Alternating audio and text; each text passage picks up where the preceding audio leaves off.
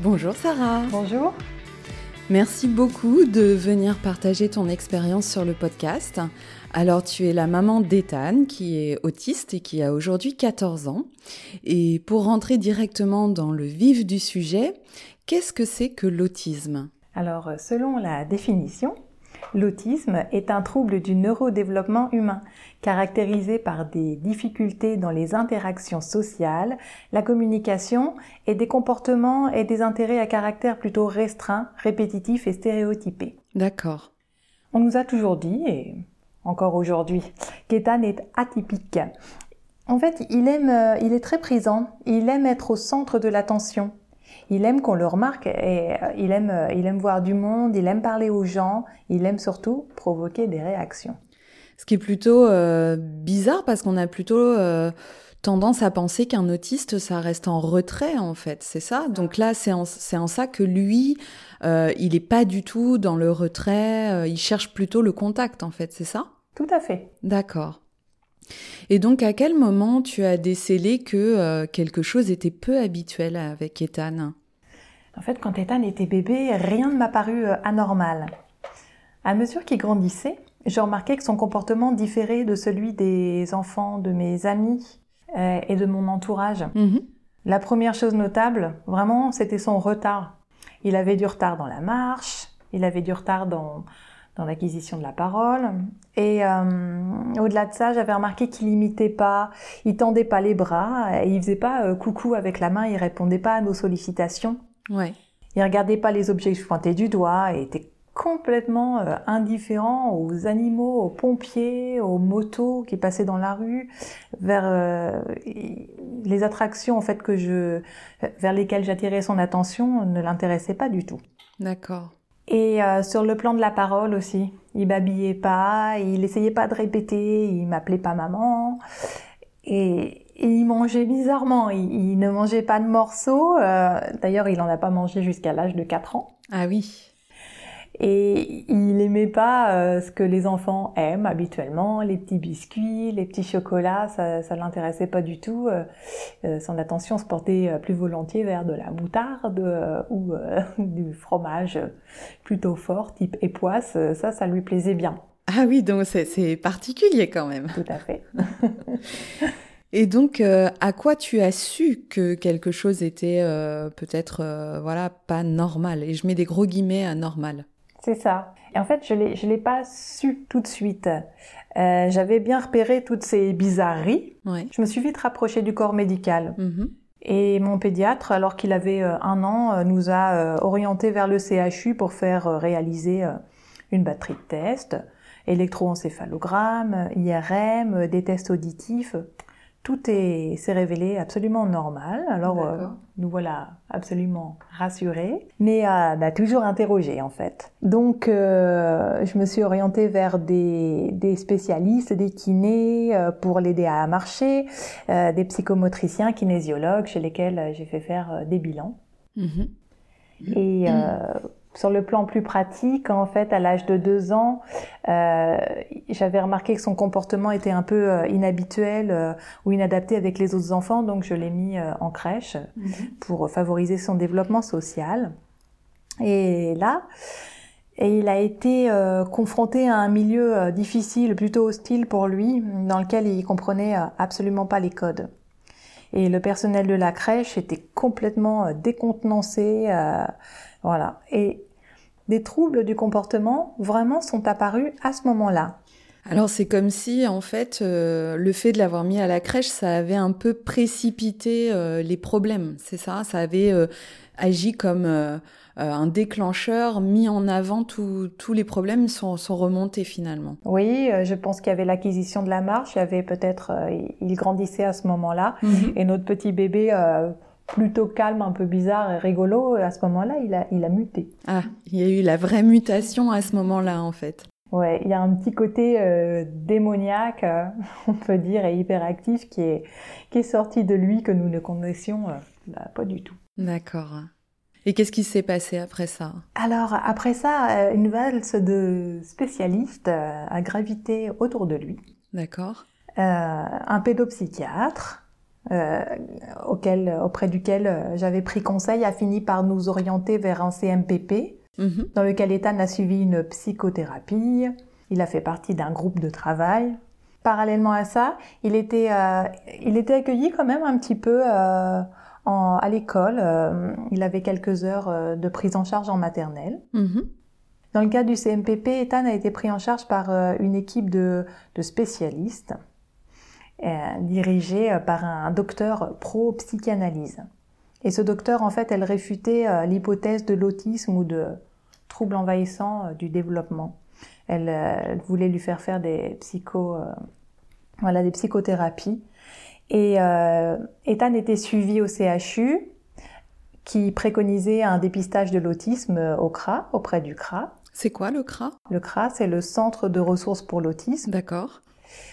Et ce médecin nous a affirmé que notre enfant n'était pas autiste et qu'il ne fallait pas qu'on écoute les personnes qui allaient nous faire croire le contraire, qu'elle pouvait faire quelque chose. Au départ, on était un petit peu rassurés, on avait envie de faire confiance à ce CMPP et on a laissé la prise en charge se dérouler. Mais le temps passait et nos questions ne faisaient que croître, en fait. Ben oui, j'imagine, hein. Ça résolvait pas le problème, en fait, c'est ça? Non, et au contraire, ça ne le résolvait pas, et ces troubles du comportement, eux, ils allaient grandissant et on n'avait aucune réponse. Donc, en quête de réponse et surtout d'aide et de soutien face à un enfant aussi imprévisible qu'atypique, j'ai continué mes investigations et j'ai rencontré d'autres spécialistes. J'ai pris rendez-vous un peu partout, en me disant qu'il y en avait bien un qui allait peut-être débloquer une situation, m'apporter surtout, je pense que j'étais en quête de réponse. Oui. Et c'est ce qui s'est passé. Je ne vais pas raconter en détail ce cheminement, mais une psychologue comportementaliste a tout de suite vu qu'il pouvait y avoir un trouble autistique. Elle nous a orientés vers un psychiatre qui a confirmé ses dires, et un diagnostic officiel, entre guillemets, a pu être établi. Ethan était autiste, donc on est allé au CRA cette fois-ci, au Centre de ressources pour l'autisme. Ethan avait 5 ans quand même. Ah oui, donc ça a duré 5 ans avant de mettre ce diagnostic officiel, en fait. C'est ça. Qui allait à l'encontre de ce qu'on t'avait dit finalement précédemment, et qui n'a fait que allonger en fait la problématique, puisque tant qu'on n'a pas dit exactement ce qui se passe, pour trouver des solutions, c'est vrai que c'est compliqué. C'est exactement ça. Tant qu'on ne sait pas de quoi il souffre, entre guillemets, je mets aussi des guillemets à ce terme, on ne peut pas agir, on ne peut pas employer de comportement ou de prise en charge adaptée. Bien sûr. Et du coup, à partir de là, ça a été quoi ton parcours pour accompagner ton fils ? Eh bien, mon parcours, il a été assez tortueux, quand même. Comme je l'ai évoqué auparavant, il est allé donc chez une nourrice, puis en crèche à l'âge de 2 ans. Et il a fait un bref passage à l'école qui a duré 3 ans. Je dis bref parce que, en fait, il a été accueilli 2 heures par jour. D'accord. Avec une AVS. Donc, j'ai dû suspendre mon activité professionnelle pour le garder à la maison et l'emmener au CMPP, chez ses spécialistes, où il y avait une prise en charge pluridisciplinaire. Celle-ci, en fait, comme je l'ai mentionné auparavant, au CMPP, la prise en charge, elle avait peu d'effet. Il pataugeait dans une baignoire avec des enfants, on ne nous donnait pas de réponse, on nous disait que si il ne parlait pas, il fallait attendre. Ils observaient, ils noircissaient du papier. Nous, on était complètement... On ne savait pas ce qu'il avait et quoi faire. Donc, j'ai poussé un petit peu plus avant mes investigations. Et le diagnostic posé, donc il a pu intégrer un hôpital de jour. Là, il avait 6 ans. Alors, nous pensions qu'avec la prise en charge adaptée, donc l'intégration dans un hôpital de jour et le diagnostic posé, on allait vraiment souffler. Donc moi, j'ai repris mon emploi, j'ai essayé de reprendre une vie un petit peu plus normale, entre guillemets. Oui. L'adaptation au centre a été... plus compliqué que prévu. les spécialistes qui sont formés justement à l'autisme et aux troubles dont il souffrait étaient complètement déroutés. Et les prises en charge habituelles n'avaient pour le coup pas de prise sur lui, il contournait tout. Et à la maison, il n'y avait pas de changement et je trouvais pas de mode de garde pour le garder après le centre, c'était compliqué. Donc ça veut dire que, si je comprends bien, même une fois le diagnostic posé et une prise en charge faite, eh bien toi tu n'as pas vu d'amélioration, tu n'as pas reçu finalement le soutien, enfin il n'y avait pas de réel progrès dans son comportement, si je comprends bien. Pas de réel progrès, toujours des troubles du comportement. Alors on avait des spécialistes autour de nous qui nous aidaient, qui nous orientaient, qui étaient vraiment sympas et aidants, mais il manquait encore quelque chose, et vraiment à la maison c'était ça l'est toujours aujourd'hui. Mais c'était chaotique. Ouais. Comment tu t'es sortie de ça? J'ai toujours cherché des réponses, et par bouche à oreille et un heureux concours de circonstances, j'ai rencontré une jeune thérapeute qui venait sur Rouen, qui quittait Paris et qui intervenait à domicile et elle pratiquait l'ABA. J'avais entendu parler de l'ABA. C'est une méthode qui est plutôt américaine, elle est plus pratiquée aux États-Unis. C'est une analyse appliquée du comportement. Pour la résumer en une phrase, c'est une méthode qui vise à analyser les comportements et à y apporter des réponses stratégiques. D'accord. Ah oui, donc c'est vraiment stimulus-réponse. Enfin, c'est vraiment du très concret, c'est très pragmatique en fait, c'est ça, hein ? C'est très concret, du très précis. On regarde le comportement de l'enfant, on essaie de le comprendre, les causes, et à donner, savoir quelles conséquences apporter au comportement. D'accord, donc en fait, c'est trouver la réponse la plus adaptée en identifiant la cause de son comportement, c'est ça ? On peut dire ça. Alors, on ne va pas forcément se gratter la tête sur la cause d'un comportement. Non. Contrairement à la psychanalyse qui a eu lieu longtemps avant. Là, on est plus pragmatique, on est plus concret. Il fait ça, on fait ça, il fait ça. Alors, quand cette thérapeute est intervenue à domicile, la vie a complètement changé. Ah oui, grâce à cette méthode finalement. Grâce à la méthode, et en fait elle nous a fait prendre conscience de pas mal de choses. Elle nous a fait prendre conscience que Ethan n'était pas autonome. Mm-hmm. Et elle nous a fait prendre conscience qu'il faisait pas grand-chose par lui-même. J'avais l'habitude de l'habiller, de le driver sans cesse, fais ci, fais ça, regarde. Voilà, je lui laissais pas forcément de libre arbitre. Donc elle nous a appris quelque chose qui est vraiment capital, très important, c'est de faire des demandes. Elle nous a appris à demander ce qu'il voulait et savoir exprimer ce qu'il ne voulait pas. Ah, très bien. Ça semble très simple, mais on était dépassés parce qu'on lui imposait des choses tout le temps finalement. Ah oui.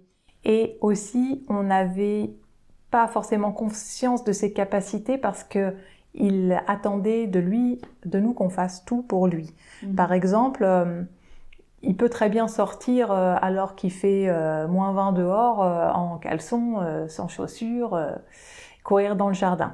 Il va pas avoir l'idée de mettre un manteau. Donc nous, on courait derrière, on lui mettait le manteau, les chaussures, etc. Alors le but là, c'était que par lui-même, il intègre le fait que lorsqu'il sort, il doit mettre des chaussures et un manteau. D'accord. Ça semble rien comme ça, mais ça a pris un temps fou parce que lui, il refusait ça. Il faisait des grosses crises de nerfs par terre, il se roulait, voilà, il hurlait. Donc il a fallu patienter pendant des heures parfois pour que, miracle, il trouve sa paire de chaussures qui était pas loin, qu'il la mette. Et là, c'était super, on avait passé un cap. Donc c'est plein de petites choses comme ça, lui apprendre à mettre la table. Et voilà, ça l'a autonomisé, il a pris, il a su se laver tout seul, il nous a fait du thé le matin, etc. Donc franchement, ça lui a fait beaucoup de bien. Donc en fait, cette personne-là, autant elle a travaillé avec Ethan, autant en fait elle vous a donné aussi des pistes. Beaucoup de pistes. Moi j'étais coachée, toutes les séances étaient filmées. Ah oui. Ça me permettait de voir, d'analyser aussi mon comportement avec lui, me rendre compte que je le regardais pas dans les yeux, que je lui souriais peut-être pas beaucoup, mais c'est important. En fait, sur un plan humain, en tant que maman et sur un plan humain, cet apprentissage m'a beaucoup appris. Ouais, j'imagine que ça a dû être très riche en fait pour lui comme pour ses parents finalement. Tout à fait, tout à fait. Donc l'hôpital de jour en fait, pendant lequel, là où il était intégré pendant cette prise en charge à la maison, ça progressait pas. Ces apprentissages là-bas ne progressaient pas et ils étaient pas tout à fait sur la même ligne que ce que j'enseignais à la maison avec la méthode ABA. Mmh. Un tout petit exemple qui me vient en tête, je lui apprenais à ne plus me tenir la main, il avait 9 ans. Ah oui. Donc la thérapeute me disait à 9 ans, on lui tient pas la main dans la rue. Ouais. Il doit apprendre à se débrouiller sans que vous lui teniez la main. Elle m'avait montré des méthodes. Quand je le sentais pas forcément très réceptif, je devais le tenir par les épaules, etc. Et à chaque fois que j'allais le chercher à l'hôpital de jour, je voyais deux éducateurs qui lui tenaient la main d'un côté et de l'autre, alors qu'il était tout calme et qu'il était content de me voir et qu'il allait pas faire de bêtises vu qu'il venait à ma rencontre. Donc en fait, si je comprends bien, tout ce que tu mettais en place à la maison se trouvait des fois détricoté à l'institution en fait. En quelque sorte, après, c'est pas les mêmes contextes. Donc, oui. J'entends bien que et il est capable de vraiment d'être très spontané et je trouve pas le terme, mais il va faire des bêtises tout d'un coup alors qu'on ne s'y attend pas. Donc, dans le cadre d'une institution avec d'autres enfants, etc., je pense qu'il tenait tout le temps. D'accord. Il tenait physiquement tout le temps, où ils avaient tout le temps l'œil sur lui. Et c'est l'inverse qu'on essayait de faire à la maison. On voulait justement l'autonomiser et c'est ça qui fonctionnait à la maison. D'accord. Après, peut-être qu'à la maison, il était dans un milieu sécurisant pour lui, alors qu'à l'institution, c'était peut-être pas le cas, en fait. C'est ça. Et il y avait aussi pas mal d'attractions à l'institution. Ah oui. Pas mal de personnes. Il adore... analyser en quelque sorte les gens et jouer avec leurs réactions. Il y avait d'autres enfants aussi, les éducateurs devaient s'en occuper, ils le savaient très bien, donc c'est comme un terrain de jeu pour lui là-bas. Eh oui, bien sûr. D'où l'idée de l'enlever de cet hôpital de jour, de mettre en place une prise en charge individuelle adaptée à domicile, le temps qu'il puisse... gagner en autonomie et réintégrer en centre dans de bonnes conditions. D'accord. Donc ça, c'était l'idée. Du coup, il a quitté l'hôpital de jour et j'ai mis en place à domicile des intervenants formés, supervisés en ABA. Ils apprenaient à Ethan la vie quotidienne. Ils faisaient aussi bien des tâches ménagères que des jeux, de la cuisine. Moi, j'étais coachée, je lui ai appris à attendre, à faire des courses, à se poser. Pour regarder la télévision, ça semble rien, mais c'est énorme. Mmh. J'ai béni Tchoupi et Petit Ours Brun qui me permettaient de souffler 10 minutes et de faire aussi des jeux motivants pour lui. Il gonflait des ballons, des petits ballons de baudruche, il en mettait partout dans la maison, ça l'occupait, il était heureux. Il en mettait aussi dans les arbres, je me souviens, on a égayé tout le quartier. Et lui, il était heureux de pouvoir... jouer comme ça. C'était se servir un petit peu de ce que lui aimait, ses intérêts à lui, pour qu'il s'occupe. Oui. Alors, ça se passait très bien, mais au terme de 2 ans à domicile, Ethan a recommencé à contourner la prise en charge. Ah mince. Ouais, notamment avec une intervenante. J'allais dire la pauvre. Bon, ou pauvre de nous, je ne sais pas, mais elle était très confiante et elle venait d'arriver. J'avais l'intention d'emmener ma fille, d'accompagner ma fille à la piscine avec son école, donc de partir 2 heures. Pas de problème, allez-y, je gère, ne vous en faites pas. Bon, quand je suis arrivée à la maison, j'ai vu un sac poubelle éventré devant la maison. Déjà, ça m'a mis la puce à l'oreille. Mmh. Et puis, je l'ai vu sortir à moitié nue alors qu'on était au mois de février, dehors, en courant. J'ai dit, bon, c'est pas... Qu'est-ce qui s'est passé ? J'ouvre la porte. Là, c'était le chaos. Les plantes étaient renversées. La terre est allée sur les murs. Dans la cuisine, une tornade était passée. Le bocal à poisson, la lessive, la peinture, tout avait volé. Dans sa chambre, comme elle l'avait enfermé dans sa chambre, n'arrivant plus à le tenir, il avait étalé son vomi, ses selles, etc. C'était un carnage. Ah oui, j'imagine ce qu'on peut ressentir quand on arrive et qu'on voit ça. Ça doit pas être évident, hein. J'ai dit « Oh my God !» Ok. Et lui, il était tout penaud du fait de me voir. Il s'est installé. Je crois que même qu'il m'a aidé à tout ranger derrière parce que l'intervenante, elle est partie. Le souci, c'est que suite à ça, je pense qu'il a pris... C'est toujours particulier avec lui, j'allais dire, il a pris du plaisir. On ne sait pas comment nommer cette sensation. Toujours est-il que toute intervenante qui venait... Auparavant, j'ai pu le laisser des journées entières. Là, au bout d'une heure, il partait complètement en vrille. Et voilà, il recommençait son cirque. Et comme tout était filmé, je le voyais, j'entendais sa voix qui changeait. Il n'était plus le même. Et est-ce que, du coup, c'est pas le fait qu'il ait perçu la faille chez cette intervenante qui a provoqué ça ? C'est exactement ça. Mmh. Il a dû aussi sentir à un moment qu'elle perdait pied, qu'elle ne pouvait pas le tenir. Mmh. Donc, à compter de ce jour, il avait déjà ça en lui, mais je pense qu'il continue à chercher les failles chez les gens pour les pousser dans leur retranchement. D'accord. C'est un thérapeute, finalement. Non, heureusement que les thérapeutes ne font pas ça, mais je veux dire, ça a une visée thérapeutique, finalement, puisque, voilà, d'aller pointer, en fait... la vie se charge bien d'aller pointer en nous tout ce qui n'a pas été traité, tout ce qui n'a pas été vu, tout ce qui n'a pas été accepté, toutes ces fameuses failles. Mais on dirait qu'Ethan, en fait, sa particularité, c'est justement de pointer exactement ça. Donc, ça oblige en face... à aller forcément s'y confronter, en fait. On s'y confronte. Et puis quand il a trouvé, il ne nous laisse pas réfléchir. C'est-à-dire qu'il appuie. Il appuie dessus sur la faille, jusqu'à nous pousser au-delà de nos limites. Oui. C'est ça qui doit être difficile à vivre, en fait. Ça, ouais. C'est la chose, je pense, moi, en tant que maman, quand je l'ai longtemps, c'est la chose la plus difficile à vivre parce qu'on sort justement de nos gonds. Oui. Il nous pousse tellement loin...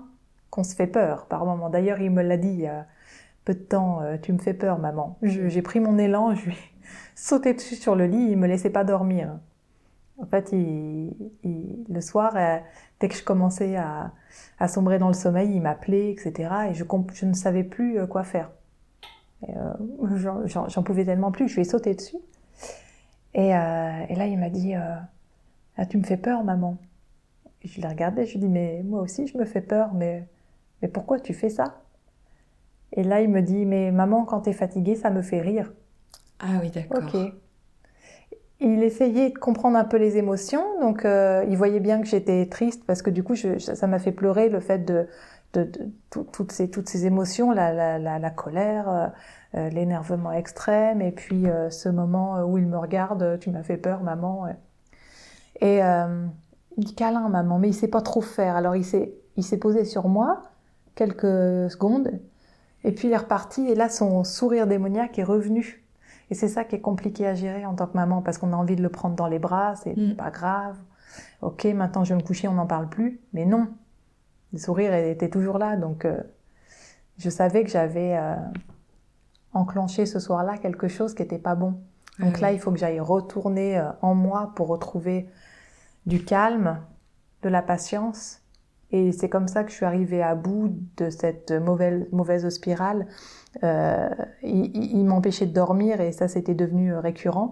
Du coup, j'ai pris le contre-pied. Je ne vais plus me coucher en même temps que lui. Parce qu'il avait un petit peu exigé à un moment que ce soit le cas et ça l'apaisait. Donc, je ne vais plus me coucher en même temps que lui. J'attends qu'il s'endorme. Et si vraiment il n'arrive pas à s'endormir, alors dans ce cas, je redescends avec lui en bas. On prend un verre d'eau. On fait 2-3 trucs. Je lui parle.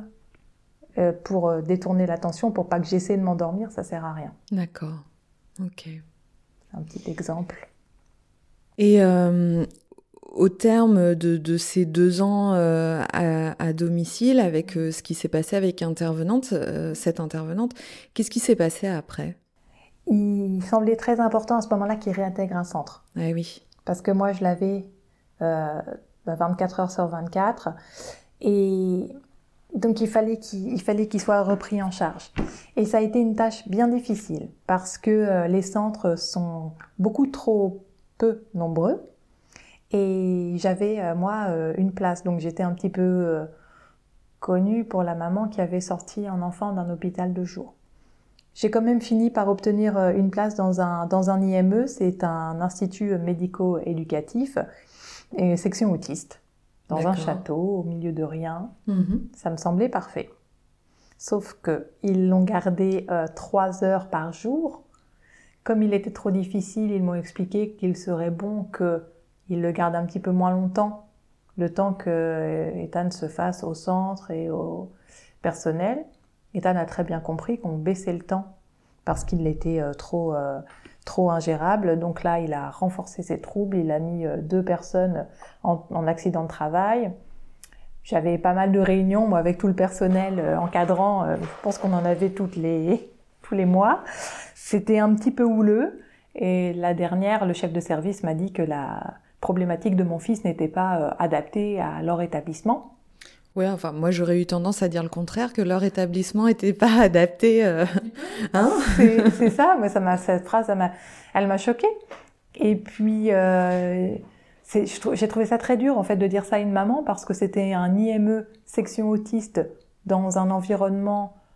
Donc, c'était une toute petite section avec un taux d'encadrement qui était quand même correct, dans un château, avec rien autour, de la nature, il y avait des chevaux. Quand j'ai vu ça, je me suis dit, c'est super, ils vont pouvoir le faire marcher, courir. Non, ils n'avaient pas le droit. Ah oui. D'emprunter les allées. Oh là là. J'ai dit, pardon. Oh ben non, on n'a pas le droit, vous comprenez. Et puis, bon, il y avait toujours des... Après, on a aussi On est confronté à ça aujourd'hui parce que ce sont des institutions avec des règles. Et c'est ce qui marchait bien à la maison, c'est que la thérapeute, elle avait beaucoup de bon sens et puis elle partait dans des choses... elle n'avait pas de limite, elle n'avait pas de règles, quoi. Mm.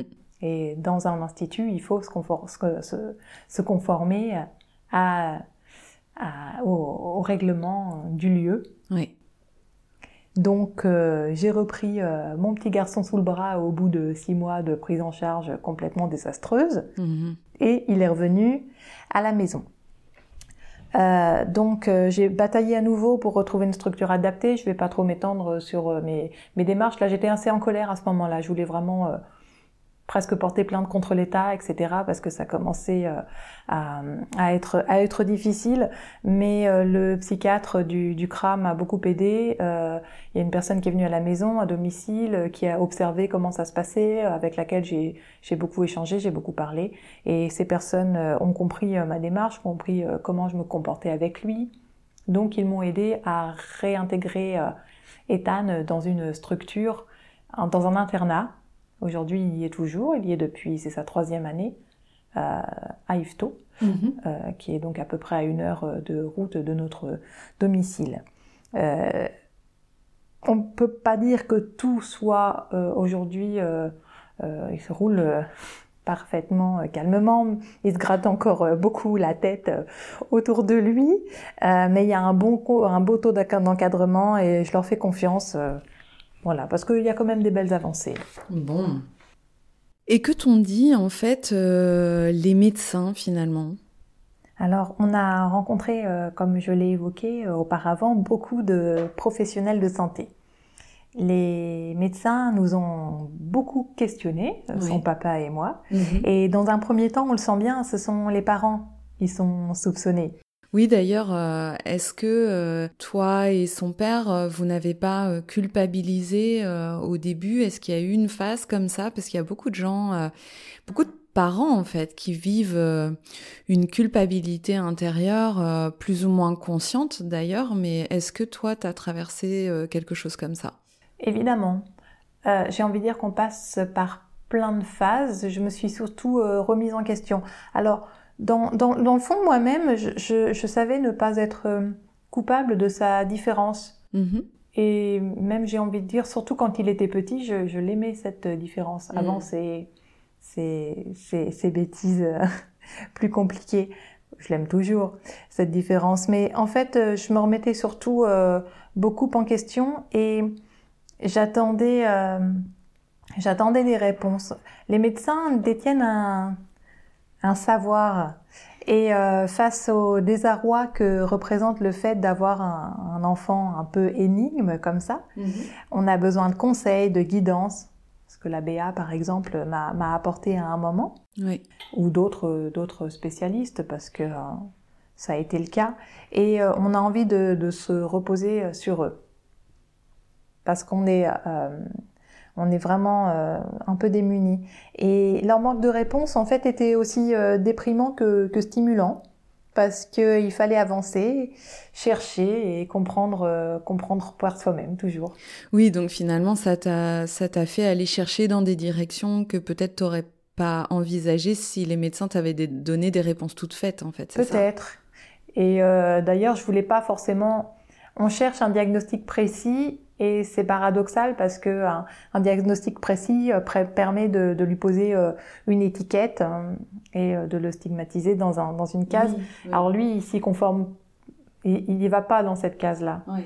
Et peut-être que quelque part, j'aime bien ça. Et est-ce que les médecins ont regardé, par exemple, ont fait des recherches sur, je sais pas, généralement il y a des recherches chimiques ou des... En fait, ils regardent des causes organiques souvent. Est-ce que t'as eu ça aussi ? Absolument. Psychologues et psychiatres se sont questionnés. Ils ont avancé des thèses d'anoxie cérébrale néonatale. Mm-hmm. Ça, c'est un manque d'oxygénation du cerveau. Oui. Et la psychose infantile a été évoquée. Ça n'existe pas. Et donc un psychiatre a fini quand même par détecter les troubles autistiques, mais effectivement, c'est ce qui a été mis en place au début. Et ensuite, les médecins, en fait, ils proposent aussi tout de suite un traitement médicamenteux. Oui, c'est ce que j'allais te demander justement. Généralement, dès on détecte entre guillemets un problème... Ouais. Immédiatement, c'est le traitement médicamenteux qui arrive là pour, soi-disant, solutionner ce problème-là. Oui. Donc toi, t'as eu ça aussi ? Oui. On te dit que ton enfant est anxieux, donc il faut un anti-anxiolytique. On te dit qu'il est hyperactif, il faut absolument le calmer. Donc, j'étais pas du tout en phase avec ça, son papa non plus. Et il n'y a pas de médicament, de toute façon, pour l'autisme. Donc, ça nous semblait oui. Complètement farfelu. Et donc on nous dit que c'est complètement inéluctable et que qu'il faut l'aider. On nous dit surtout il faut aider votre enfant, vous vous rendez pas compte, il est tellement anxieux et vous aussi ça va vous aider. On a beaucoup de discours dans ce sens-là. Mmh. Et en institution, on nous a fait comprendre qu'il était difficile de l'intégrer sans en passer par là. Alors, difficile, c'est complètement impossible. Ils sont tous médicamentés. D'accord. Alors, plusieurs molécules ont été essayées sur lui. On a fini par accepter de la ritaline lorsqu'il était en hôpital de jour. Il en a pris durant 3 ans. Et au bout de 3 ans, j'ai commencé à me poser des questions, surtout... Quand la prise en charge ABA a été mise en place à la maison et que, à la maison, on a arrêté la ritaline et il était plutôt même plus calme, sans. Donc, j'ai demandé à l'hôpital de jour qu'on arrête le traitement. Et parce que, en fait, c'est des traitements qui sont quand même forts. La ritaline, c'est un psychostimulant. On donne des neuroleptiques, des médicaments qui ont des effets antipsychotiques et avec des balances bénéfices-risques qui sont certains. Moi, en plus, je suis très orientée vers des médecines douces et naturelles. Je prends moi-même pas ou très très peu de médicaments et j'avais grande peine à me résoudre à lui administrer un traitement. Mmh. Alors, j'ai toutefois compris et entendu le discours médical, c'est-à-dire que je sais que ça peut, entre guillemets, l'apaiser. À un moment, j'étais tellement aussi épuisée psychologiquement à force de me battre que cette béquille médicamenteuse a pu me soulager. Et dans le cadre de l'institution, aujourd'hui, on me l'a encore dit, pas de prise en charge sans médicaments. Alors, exactement comme on pourrait le dire pour n'importe quelle personne... n'importe quelle personne malade, on pourrait dire qu'en fait, si on a affaire à la médecine allopathique que l'on connaît aujourd'hui et qu'on couple ça avec d'autres formes d'approches complémentaires, en fait, c'est-à-dire qu'on ne peut pas les dissocier les unes des autres, on arriverait peut-être à un équilibre. Est-ce que ce ne serait pas aussi la même chose pour Ethan, pour les autistes ou pour n'importe quel... difficulté, c'est-à-dire de pouvoir trouver un juste équilibre, quelque chose de vraiment adapté en termes de balance entre ce qui relève de l'hygiène de vie et ce qui relève de la médecine allopathique.